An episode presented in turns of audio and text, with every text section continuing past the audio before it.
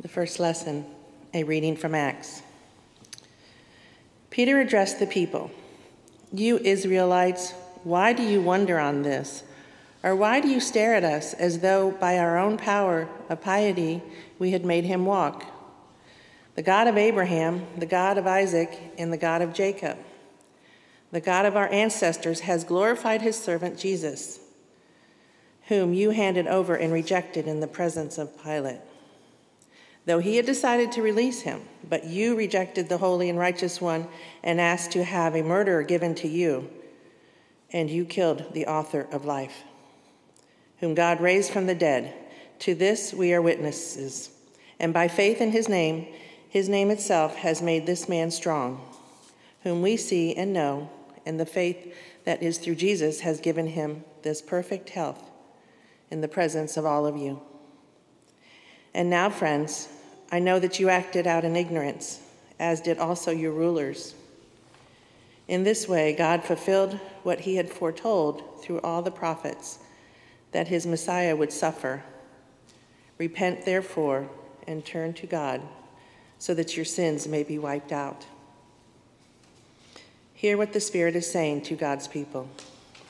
Thanks be to God. The psalm we will answer, or will we read in response? Answer me when I call, O God, defender of my cause. You set me free when I am hard pressed. Have mercy on me and hear my prayer. Your mortals, how long will you dishonor my glory? How long will you worship dumb idols and run after false gods? Know what the Lord does wonder for the faithful. When I call out, the Lord will hear me. Tremble then and do not sin. Speak to your heart and silence upon your head, Offer the appointed sacrifices. and put your trust in the Lord. Many are saying, Oh, what we might see better times.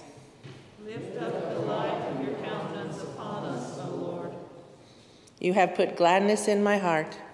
more than when grain and wine and oil increase. I lie down in peace. At once I fall asleep.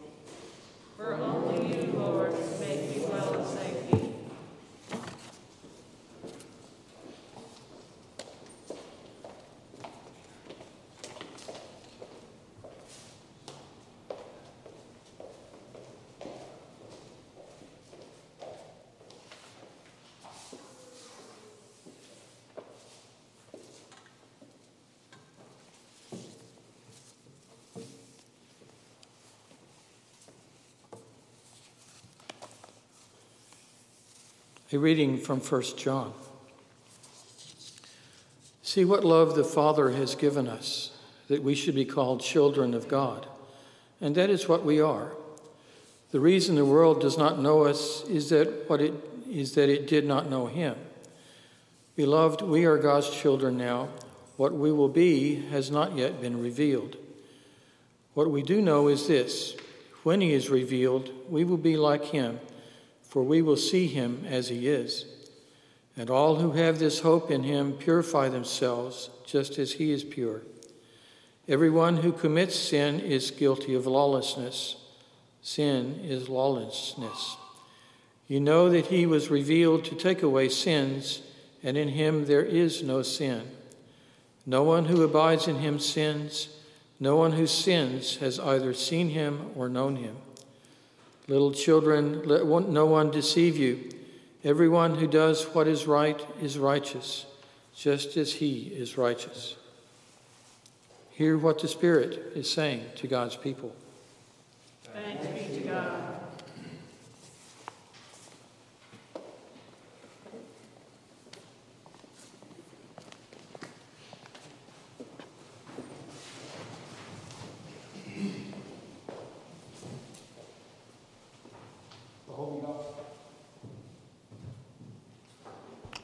The Holy Gospel of our Lord Jesus Christ according to Luke. Glory to you, Lord Christ. Jesus stood among the disciples and said to them, Peace be with you.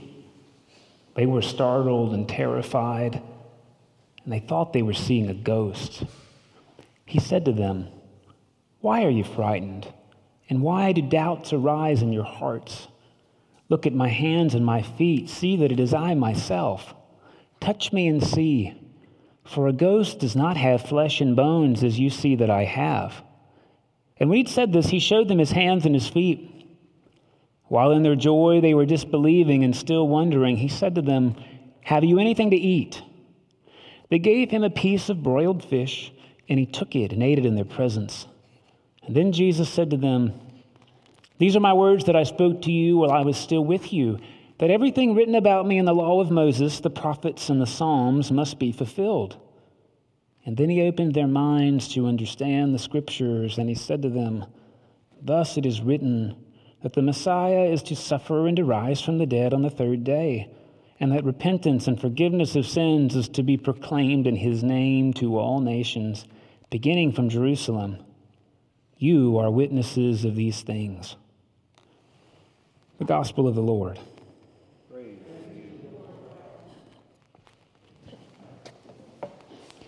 Please be seated.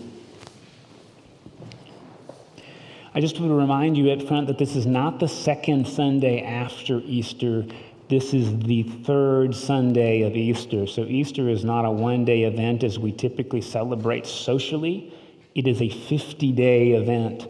And the reason it has that span, I think, is that so that we can have deep dialogue with what resurrection is all about so that we can live into it now. Now, resurrection is one of those things that, quite honestly, honestly, what I appreciate about the Episcopal Church, honestly, is the space that it's a holy mystery. That is to say, to have one simple explanation for it will fall short because the bandwidth of resurrection is wider than an easy point. So I want to offer you a thought that hopefully will widen your bandwidth, knowing that no uh, single explanation of the resurrected life is going to do. After all, if it were that simple, well, There'd be nothing greater than ourselves to worship. And the frame I offer to you today comes from the reading of Peter in Acts. Peter says to the people, Look, this thing that you did to Jesus, that y'all did, y'all did it in ignorance. this is so lovely to me. Peter doesn't accuse them of being capricious, or bad Christians. Nobody was a Christian back then.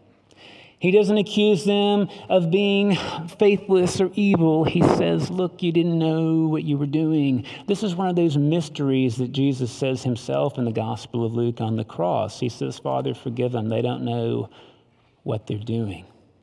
And this whole idea that we acted in ignorance, and I think we is important because, look, the truth is, you didn't do this to Jesus. I didn't do this to Jesus. Human beings did this to Jesus, and it's part of our inherited story that we claim. As human beings, we were involved in this. And this thing we did, go with me for a moment, we did in ignorance. Sometimes we accept that the good thing that came out of Friday, the resurrection on Easter, we accept that it was so good, it had to happen that way. But I'd like you to make space to consider this question with me, just for a moment. And I know this could sound heretical. What if it didn't have to be that way? What if instead of people getting all mad and killing Jesus in ignorance, they decided to change their ways and live with him? Oh, Mike, then it wouldn't have worked out for us. How do you know that? what if we took the guy seriously, seriously enough to follow him instead of killing him. I know it's an unconventional question, but I want to put to you that what's behind that question is a spirituality that is so attractive and compelling to me that I'm trying to live into it because I sense the world will be a better place for me and everybody else than I do. And of course, it's the difference between making an investment and giving a gift. When you make an investment, when you lease something, there are strings attached. You know this. A lot of times when I say I'm giving a gift, I'm not being honest. When I give a gift, it is gone, it is no longer mine. And if I start to fret on whether the person who receives the gift will be appreciative enough, or benefit from the gift I tried to give, or whether they'll enjoy it rightly, or even use the toy it's, the way it's supposed to be used, don't you see it's no longer a gift? It's an investment. I want you to consider with me. We say in the liturgy, Jesus' death was for us. It's a mystery and we can never nail it down, but I invite you to consider one way it's for us. Jesus was a gift to the world. God's gift was to show up and fill a temporal, limited human body that has things like arthritis and ingrown hairs and disappointment. And that's the gift of the incarnation. And God gave it so freely that God said, Do with it whatever you want. And we did. We acted out of ignorance, and we wasted an opportunity to enjoy a gift. And Jesus went with it because that's what gifts are.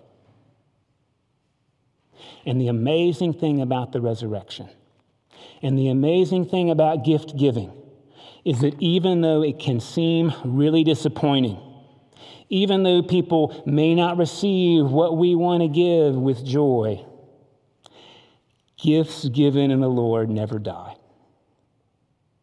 They outlive us. And I put before you that's part of this resurrection mystery. Jesus became like us to show us what it means to give. And I said this on Monday, Thursday, and I'm still captivated with it in my head. Giving from our hand is completely different from giving from our heart. When we give from our hand, we give till it's empty. When we give from our heart, we give until it's full. This, I think, is a sense of what it means to live in the resurrected life is to get out of the investment business and to start giving gifts until our heart is full. One way of understanding how Jesus was for us, he was God's gift to human beings. First John takes that seriously. I don't know if you heard this in the letter today. Behold, what manner of love the Father has given us that we are children of God. Do you notice there's not a word maybe? There's not a phrase that says you could strive to attain it, or if you're faithful with your pledge, you might make it. First John is convinced that this is God's gift. Being a member of God's family is a gift. Enjoy it or not, but it's yours. And God's so committed to it, you can use it however you want. And it never goes away. No matter what wounds you put in it, this is the resurrection story. It's full of life. This story we read today Two out of every three years, we would hear today the walk to Emmaus. You know that story. There's two folks that are real disappointed Jesus died. Jesus shows up, and I don't even recognize him. Every third year, year B, we get this story. Sounds a lot like last week. Jesus shows up. and he says, Peace be with you. And you know, uh, you only say peace be with you in the Bible when people are really scared. And this word is not just like, hey, let it be quiet. This is that word shalom, you know. And shalom is this word, and in Arabic it's salam, right? In Arabic you say assalamu alaikum, which is like saying The peace of the Lord be with you. it's bigger than quiet, it's bigger than happiness. Peace is this moment in which you say, I am willing and giving you, in all the energy from the universe I can harness, I am giving you the gift of wishing you peace, especially when it's hard. Shalom is not like happy birthday. Shalom is like on your Good Friday or on your Holy Saturday, God is somehow present. Jesus says, Shalom. and you see that the disciples, they're terrified. And I put to you today, here's the frame, right? The disciples are afraid because they've misused the gift. And Jesus isn't worried about that. It'd be nice to live that way, wouldn't it? It would be nice to live that way. I know people who live like that. I desperately want to be them. This is a part of resurrection we get to grow in. Jesus says, I gave you that, it was yours, and here I am. And have a look, guys. There's four things this text is doing historically because people at the time of Jesus and ever since have become really fixated on did this really happen? Like, is it factual? And I want to talk about factuality just for a second, but what I really want to talk about is what we do with it. So there's four ideas that were out there, and I mentioned at least one of them to you last week, so bear with me if I repeat it. But at the resurrection event, there were a lot of sort of theories about how it wasn't what people thought it was happening. And the first one you get, people said, oh, it's a ghost. It's a figment of our imagination. It's a lovely idea that exists in the world of optimism, but it's not real. You see, the story is going to pretty good lengths to say this is embodied, like you can touch it. There's another one called Mistaken Identity.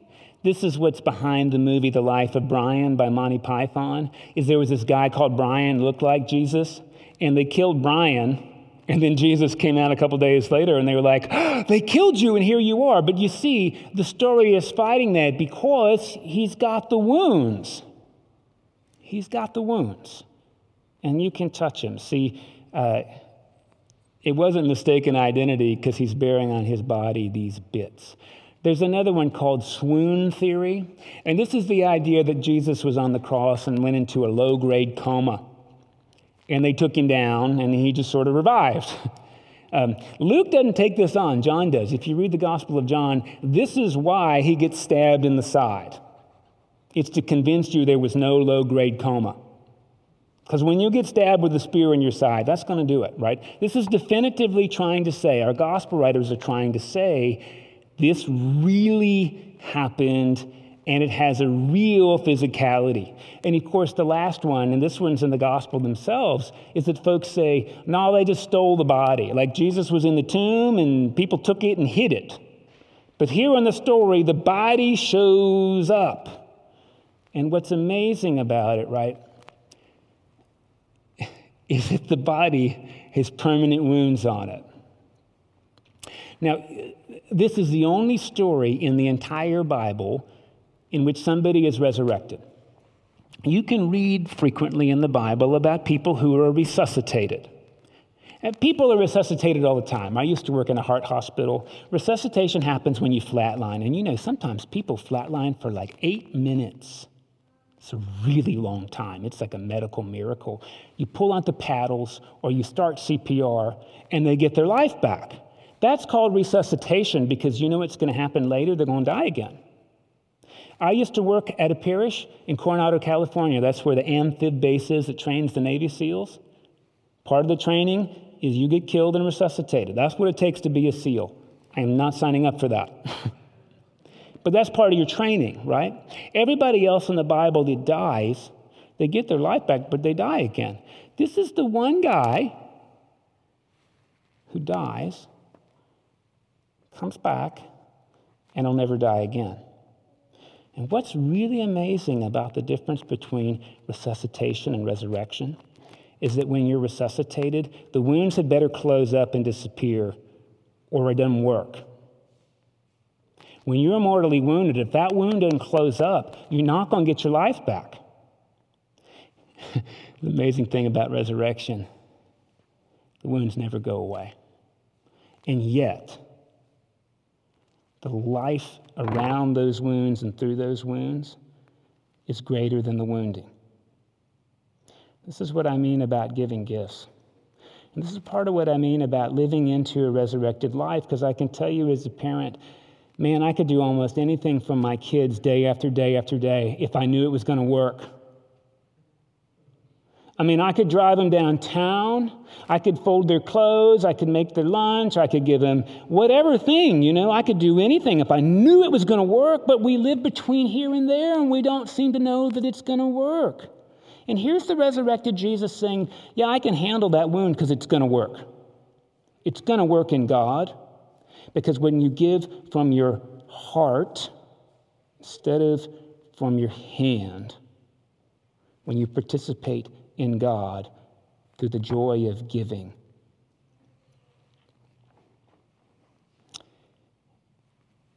That sort of gift never dies.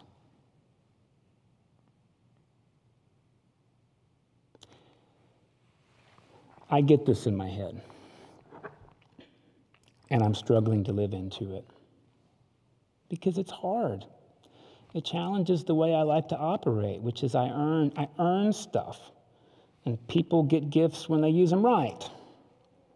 I'm afraid of being taken for a ride.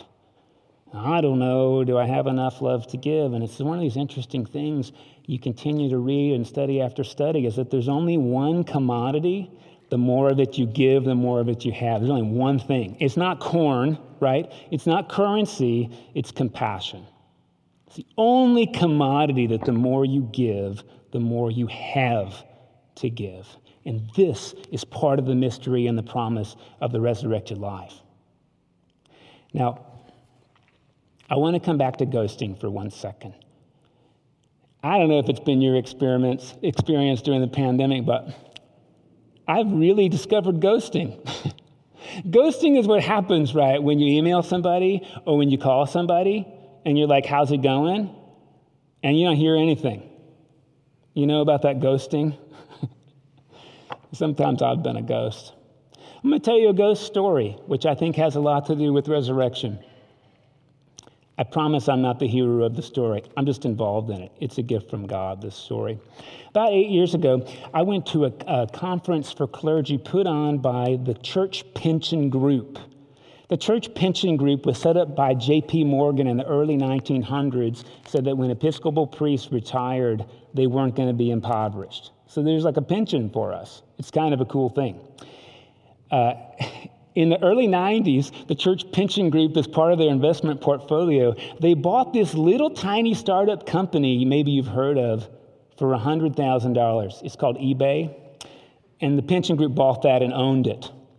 And then they had to sell it every seven years. That's the deal. They have to invest themselves at these startups. Well, you can imagine they did pretty well on that transaction. So, what they did when they sold eBay in the late 90s is they set up this program called Credo, which was designed to help prevent clergy burnout by getting clergy together from all over the country.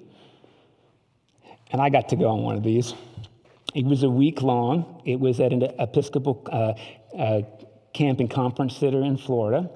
And there were, sure enough, were priests from all over the United States there. And I met this guy from the Diocese of Texas.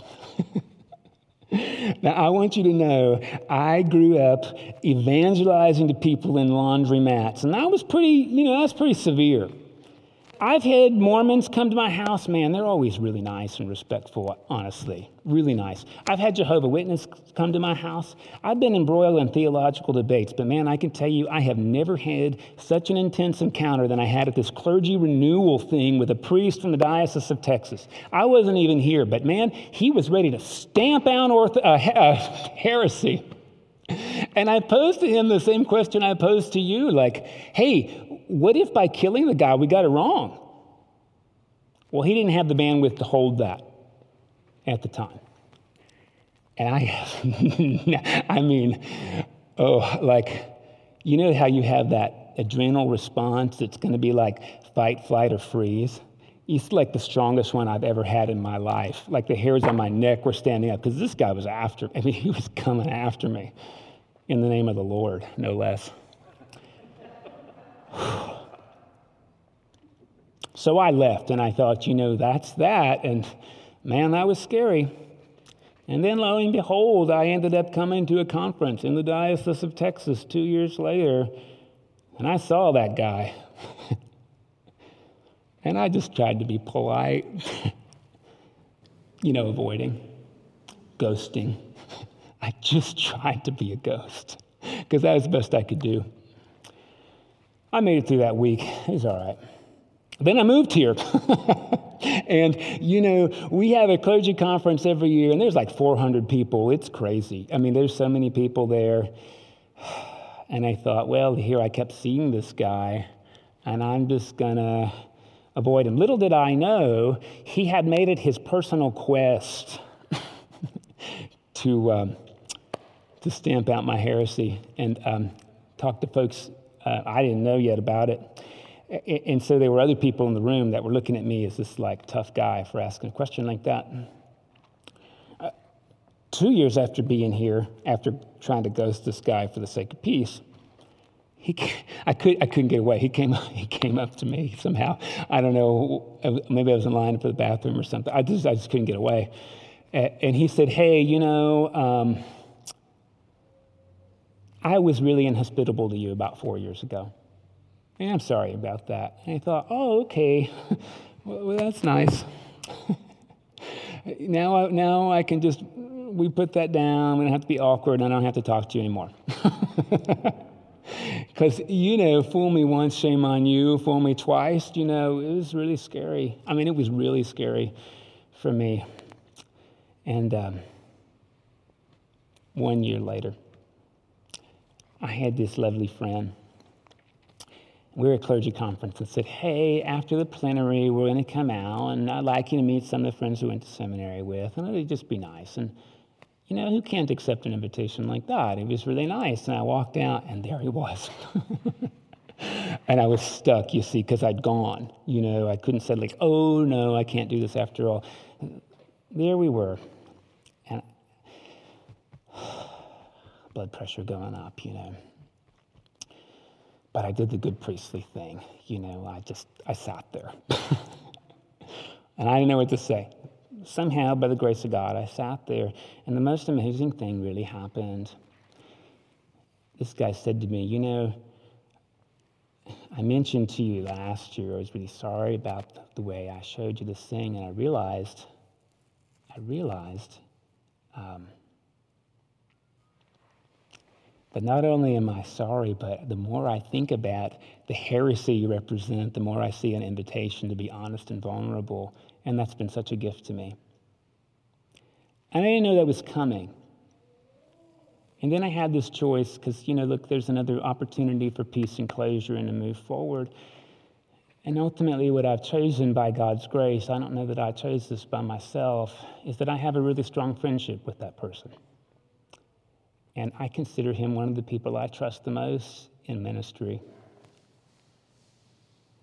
And that's the story of Jesus, don't you see? He shows up and he doesn't just say, Have a look at these wounds. You notice he asks for some fish. And I get part of it's because ghosts don't eat. I get that. But the other part is the resurrected Jesus asks us to nourish him.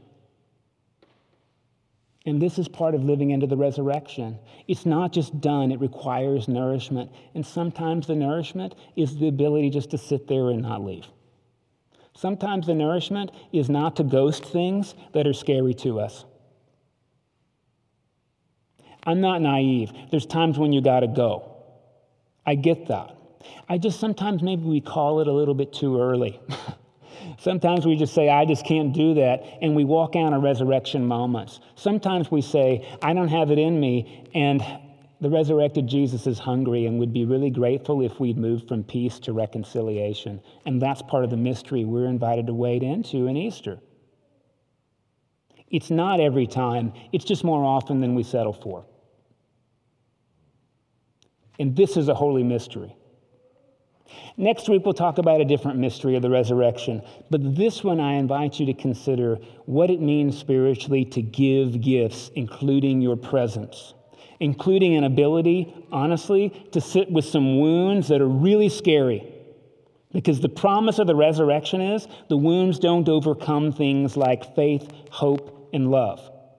They hurt, but they don't overcome those things. Now, courage doesn't mean you're not afraid. Courage means you know what could happen.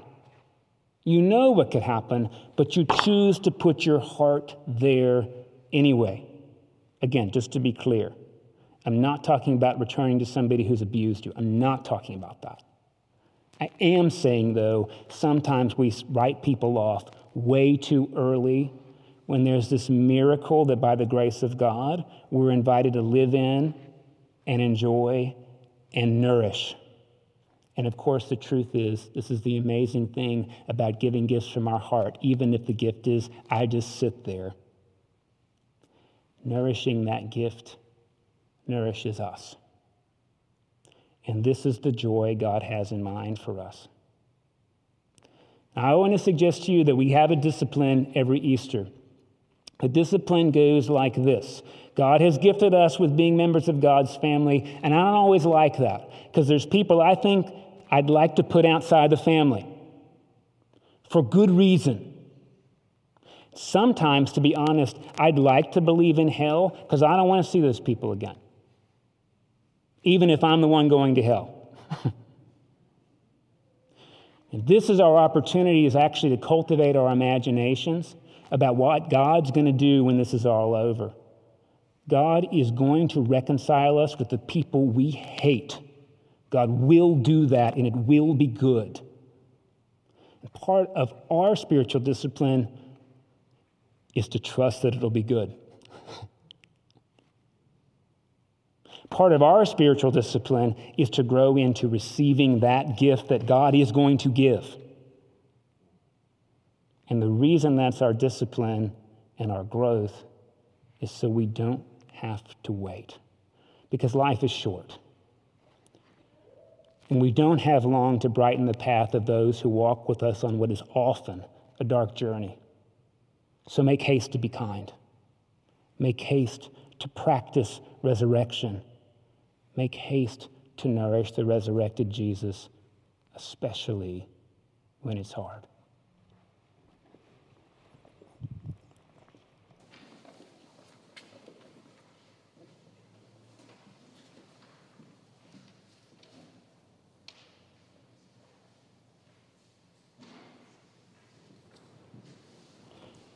Please join me as we pray our faith in the words of the Nicene Creed.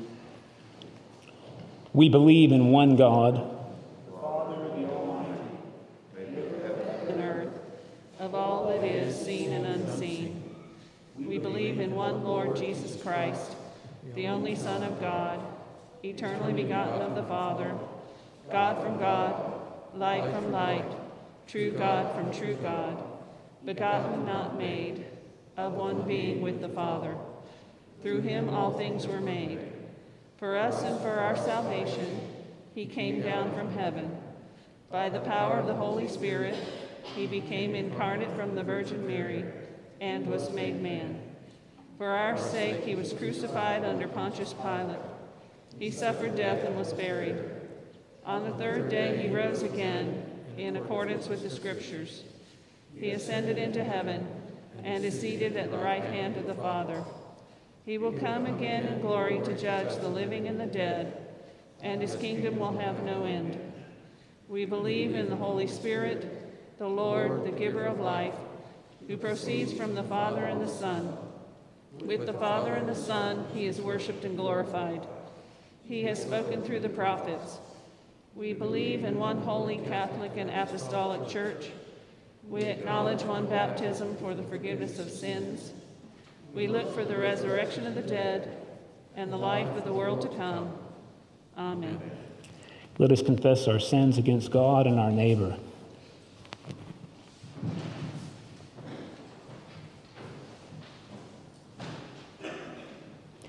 Have mercy upon us, most merciful Father. In your compassion, forgive us our sins known and unknown, things done and left undone. And so uphold us by your Spirit, that we may live and serve you in newness of life, to the honor and glory of your name, through Jesus Christ our Lord. Amen. The Almighty and compassionate Lord grant you absolution and remission of all your sins, true repentance, amendment of life, and the grace and consolation of the Holy Spirit. Amen. And don't you see, we stand because we're receiving God's gift. This has been given to you forgiveness, reconciliation, worthiness to approach God's presence at this table. And so the shalom of the Lord be always with you. And also with you.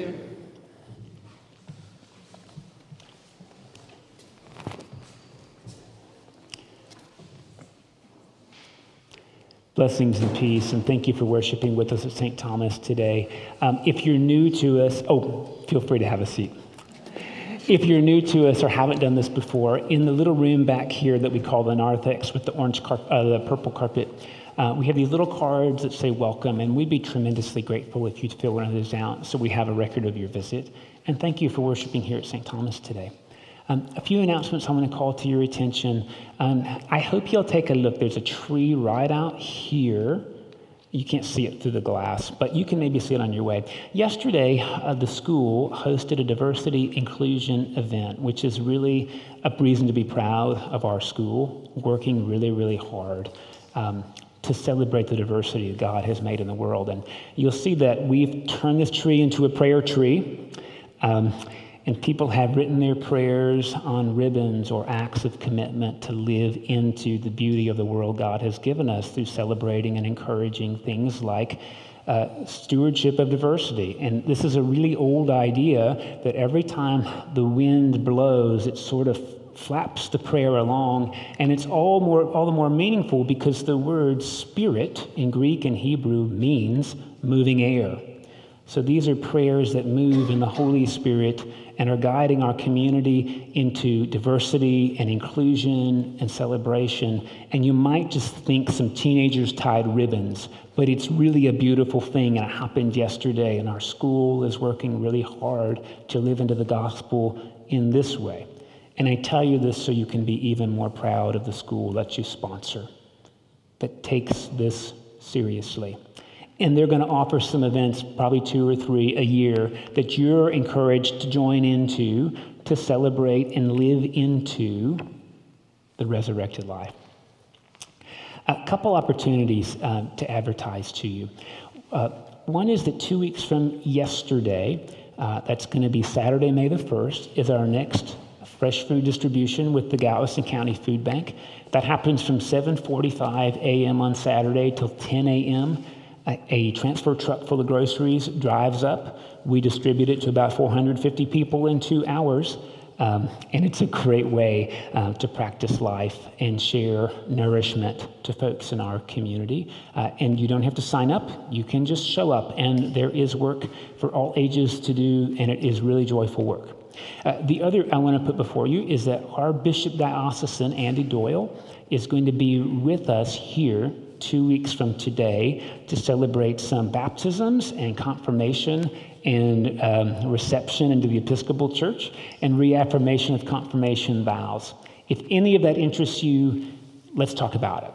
The thing I want you to hear, though, is that Andy's going to be here uh, to preach as well, and there's a golden opportunity I just cannot encourage you too much to take hold of. Andy is going to be leading our adult education hour from 9 to 10 via Zoom on Sunday, the May 2nd. And if you're worried about, oh, I don't know if I make it to church on time, we have Wi Fi here. You can do it here. Um, but here's the opportunity Andy has said, I'm going to show up on Zoom and I'm going to answer whatever people want me to. Some of you might say, Bishop, we know you're going on a sabbatical. Tell us your sabbatical plan.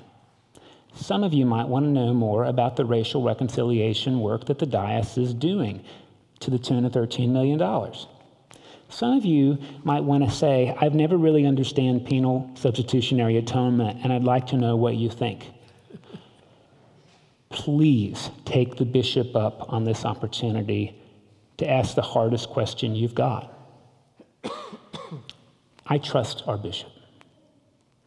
He's honest, he's creative, he's vulnerable, and I just don't want you to let this opportunity go because it's a great opportunity to hear from somebody other than me what they think, honestly, openly, through research and articulation. This is a no holds barred question opportunity. what a lovely way of being in the world, don't you think? so lovely. So please take advantage of that. In two weeks, you'll see the link in our e news. And if you don't see it, let me know and, and I'll get it to you. Um, I think that's all I want to announce today. Oh, no, I should tell you, just because we're tracking. This is like in Alabama, we would put up a sign that says, Pardon our progress.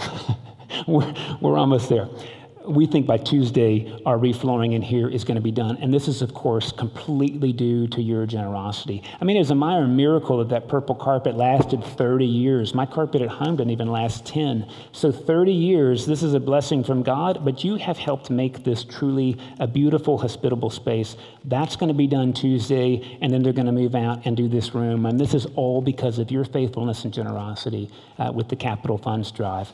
What's great to hear is that we, we the last three weeks, we've had uh, piano and violin recitals in this space because uh, the acoustics are incredible.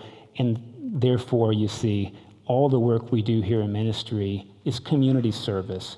Thank you for seeing that, for being good stewards of this property and sharing it with the community so open handedly and can continue to make sure it's beautiful and inspiring. Continue to walk in love as Christ first loved us and gave himself for us, an offering and sacrifice to God.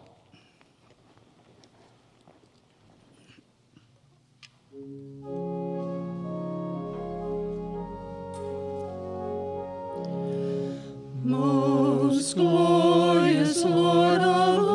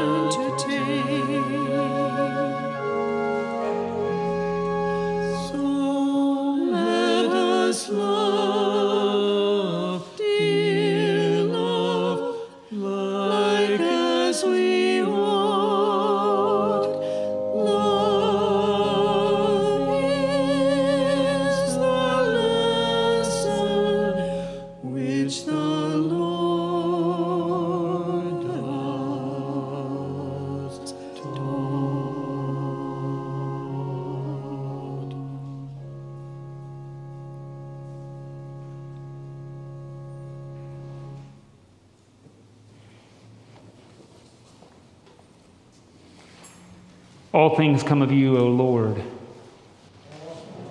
Have we given thee? This is the table not of the church, but of Jesus Christ. It is made ready for those who love him and those who want to love him more. So come, you who have much faith and you who have little, you who have been here often and you who have not been for a long time or ever before, you who have tried to follow and you who have failed, come. Not because the church invites you, it is Christ. He invites you to meet him here. The Lord be with you. And also with you. Lift up your hearts. We lift them to the Lord. Let us give thanks to the Lord our God.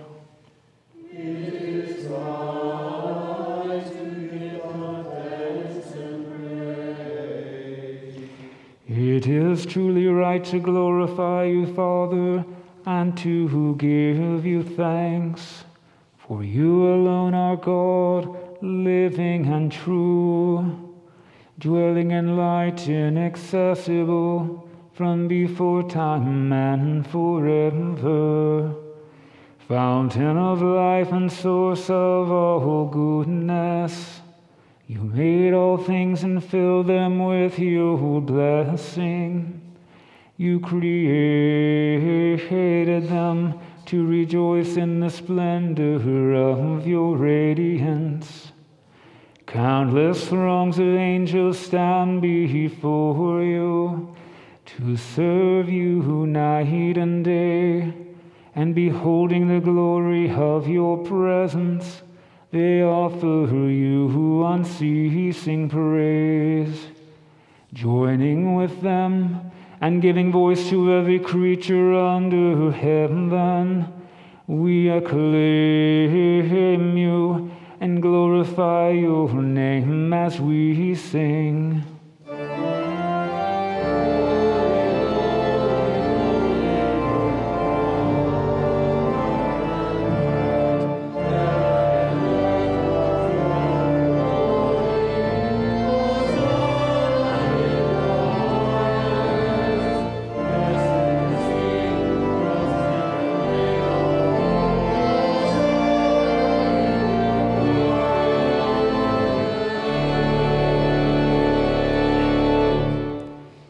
We acclaim you, Holy Lord, glorious in power.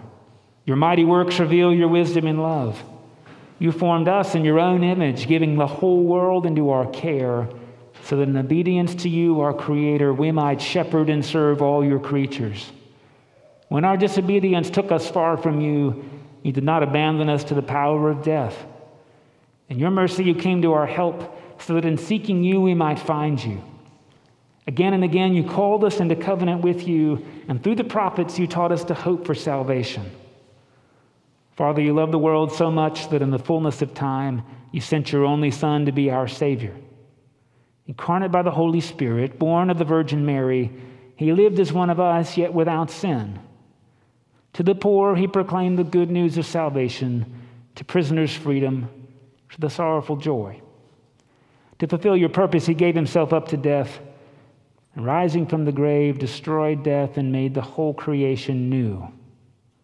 And that we might live no longer for ourselves, but for the one who died and rose for us, God sent the Holy Spirit, God's own first gift for those who believe, to complete Jesus' work in the world and bring to fulfillment the sanctification of all. When the hour had come for him to be glorified by you, his heavenly Father, having loved his own who were in the world, Jesus loved them to the end.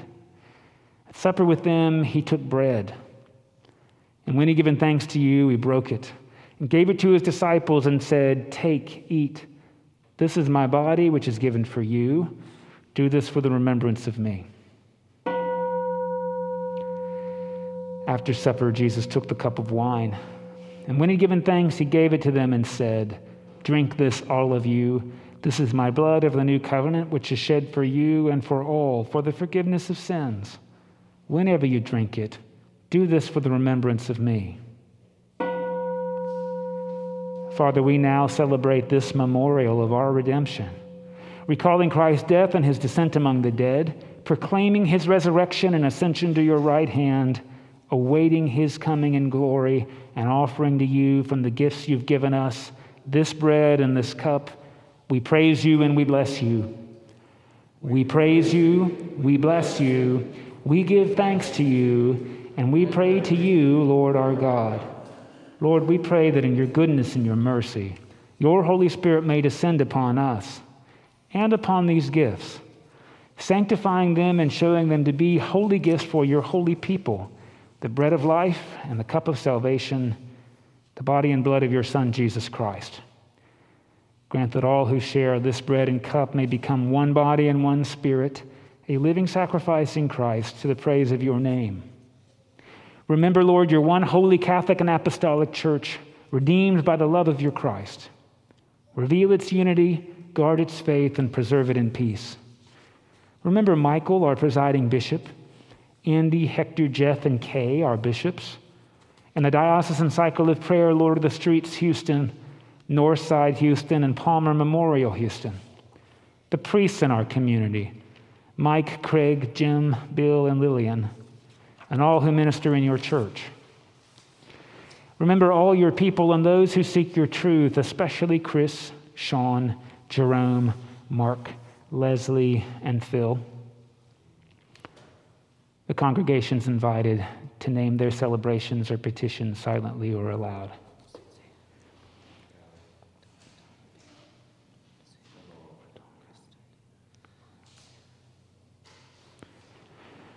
Remember all who have died in the peace of Christ, and those whose faith is known to you alone.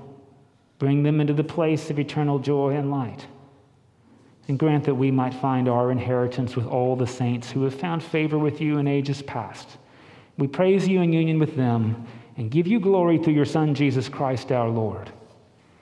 Through Christ and with Christ and in Christ, all honor and glory are yours Almighty God and Father, in the unity of the Holy Spirit, forever and ever.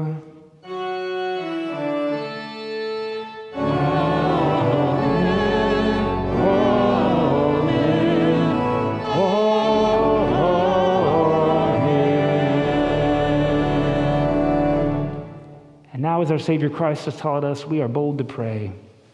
Our Father, who art in heaven, hallowed be thy name.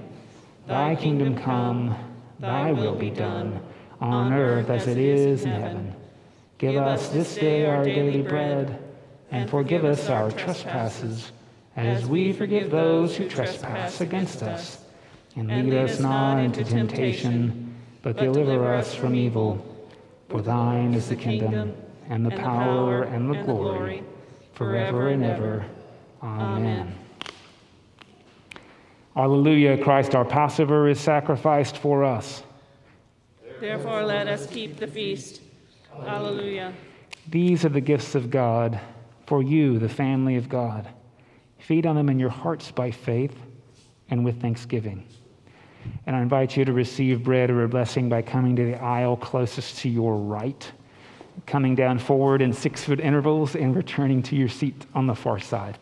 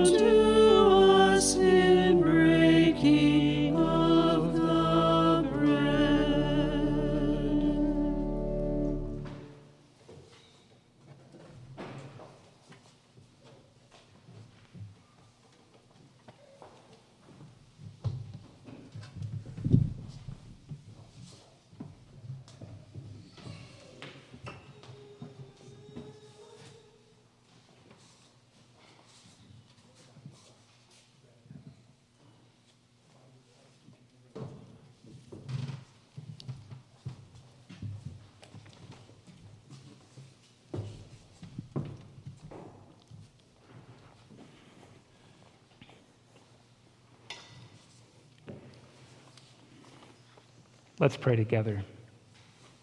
Eternal God, Heavenly Father, you have graciously accepted us as living members of your Son, our Savior, Jesus Christ. And you have fed us with spiritual food in the sacrament of his body and blood. Send us now into the world in peace, and grant us strength and courage to love and serve you with gladness and singleness of heart, through Christ our Lord. Amen. Do not pray for an easy belief. Pray to be more faithful followers of Christ. Do not pray for tasks equal to your powers, but for faithfulness equal to your opportunities. And the living of your faith will be no miracle, you will be the miracle. Every day you will be a living sign to the world of resurrection, of God's grace and unending compassion. And the blessing of God Almighty, the Father, the Son, and the Holy Spirit be with you this day and remain with you always. Amen.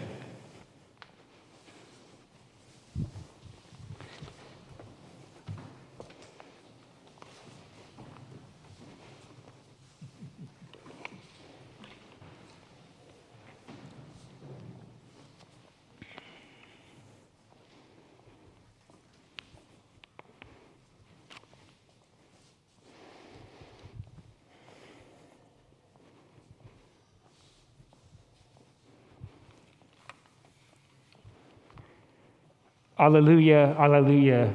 Go in peace to love and serve the Lord. Thanks be to God.